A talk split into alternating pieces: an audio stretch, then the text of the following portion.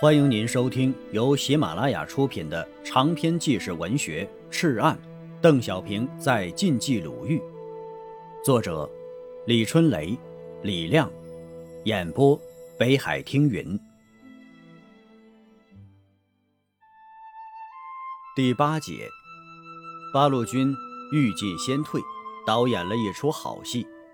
孙殿英啊，无可奈何地退了出去，从此啊。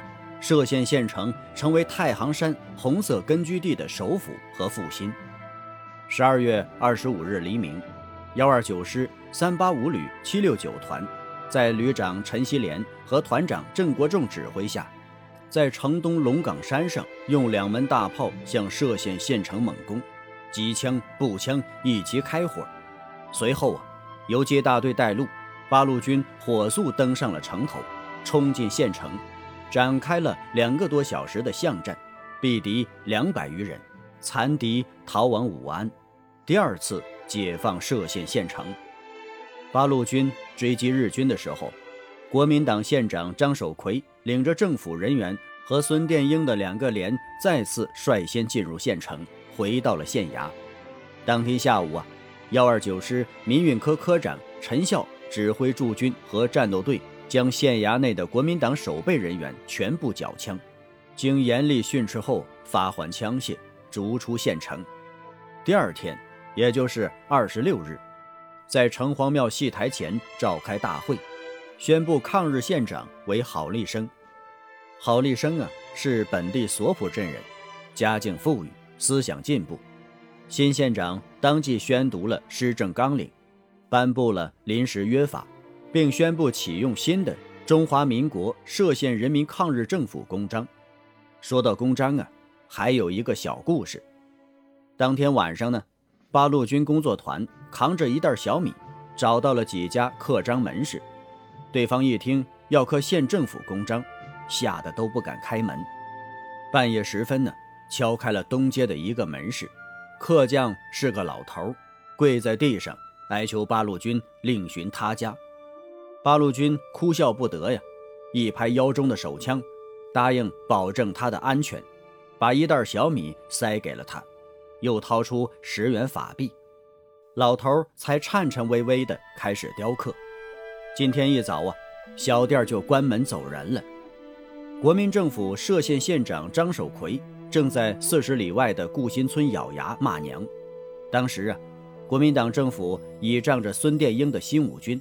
盘踞在县城东部的固新、台华等地，统治着县境内的东部地区。作为合法的国民政府县长，张守奎一方面向孙殿英告状，一方面据文向幺二九师严肃抗议。现在是国共合作、统一战线，一个政党、一个主义、一个领袖，为什么要兄弟反目、相煎何太急呀？张县长。是燕京大学毕业，古文底蕴深厚，一纸质问，文辞灿然。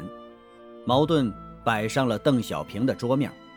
现在是敏感时期，上个月呀，阎锡山已经在山西发动了针对薄一波决死纵队的进攻，打响了国共摩擦的第一枪。现在呀，济南的石友三、高树勋，太行区的朱怀兵、陆中林。庞炳勋也是蠢蠢欲动，反完一战，下个月就要开打了。只有这个孙殿英，目前态度不明，保持中立，没有撕破脸皮。怎么办呢？既要有礼有节，也不能过于退让。于是啊，一场绝妙的好戏开场了。一月十六日，郝立生当了二十多天县长后，主动搬出了县衙。改任县动委会主任，即动员抗日委员会，把县长位子让了出来。第二天早上啊，陈孝带领各界代表几十人去固新邀请张守奎回来赴任，一路上敲锣打鼓，大造声势。固新村的外围、村道旁、大街上，区属的房上下、院内外，全是武装人员，列队持枪，杀气腾腾。陈孝啊是个老红军，挥臂拔开刀枪，冲进公署院内就喊道：“张县长，在哪里啊，张县长？有公事商量。张守奎呀，拒不出面。陈笑等人就坐在院内的石凳上喝水，一旁食堂的大缸里呀，盛满了凉水。约两个小时后，张从门外回来。原来呀，他想回临县找孙殿英商量，半路上被助威的八路军拦回来了。这个时候啊，从县城增援的一百多名代表也来了，拿着武器，喊着抗日口号，气氛十分紧张。代表们强烈要求县长回县城办公，领导抗日。屋里谈，屋里谈。张守奎说道。八路军提出三件事：一、承认民选区长合法；二、县长回县府办公；三、县长要真正领导全县抗日。张守奎呀，一条也不敢答应。头天晚上，他和手下人商量到天明。现在县城已是共产党的天下，各部门啊都已经安排，自己回去上任根本无法工作。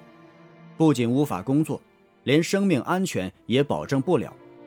还有啊，他已经连续向孙殿英写了两封求救信，至今都是没有回音。没有孙的明示，他自己不敢做主啊。中午的时候，从县城来的各界代表越聚越多，骑马的、骑驴的、骑骡子的、步行的都有。院子里呀，挤满了人。拴满了牲口，人们大声喊着口号，牲口们也肆无忌惮地嘶鸣着。临时县署的门槛儿挤断了，缸里的水喝完了，厨房里能吃的全光了。这些往日里见到县长就害怕的土包子们，腰杆也硬了，声言县长不上任，他们就住在这里了。张守奎呀，已经一天没吃饭了。万般无奈之下，只得提出自己情愿辞去县长职务，礼请八路军同志担任。代表们仍是不答应。孙殿英刚从西安城前的长官公署回来，在那里呀，他见到了从延安返往太行山的彭德怀。彭在路上抓了两个拦截搜查他的国民党特务，怒气冲冲地对城前声言。如果国民党搞摩擦，敢放第一枪，他就要放第二枪，还要放第三枪。彭是孙殿英佩服的共产党将军，两个人进行了愉快的交谈。彭告诉他，鉴于太行山国共两党形势紧张，八路军不能一味忍让。刘邓在歙县当地的活动和意图，孙是了解的，共产党的实力和前景，他是明白的。既然共产党已经瞄准了这片地方，自己何必找不愉快呢？所以呀，他于上半年就开始另辟新区，避开共产党，把司令部搬到了临县盘阳村去了。所以呀，当张守奎来向他哭诉的时候，他的脸上和心里都不急不躁，平静如水。对他来说呀，歙县已是一枚不得不舍弃的棋子了。亲爱的听友，本集播讲完毕，感谢您的收听。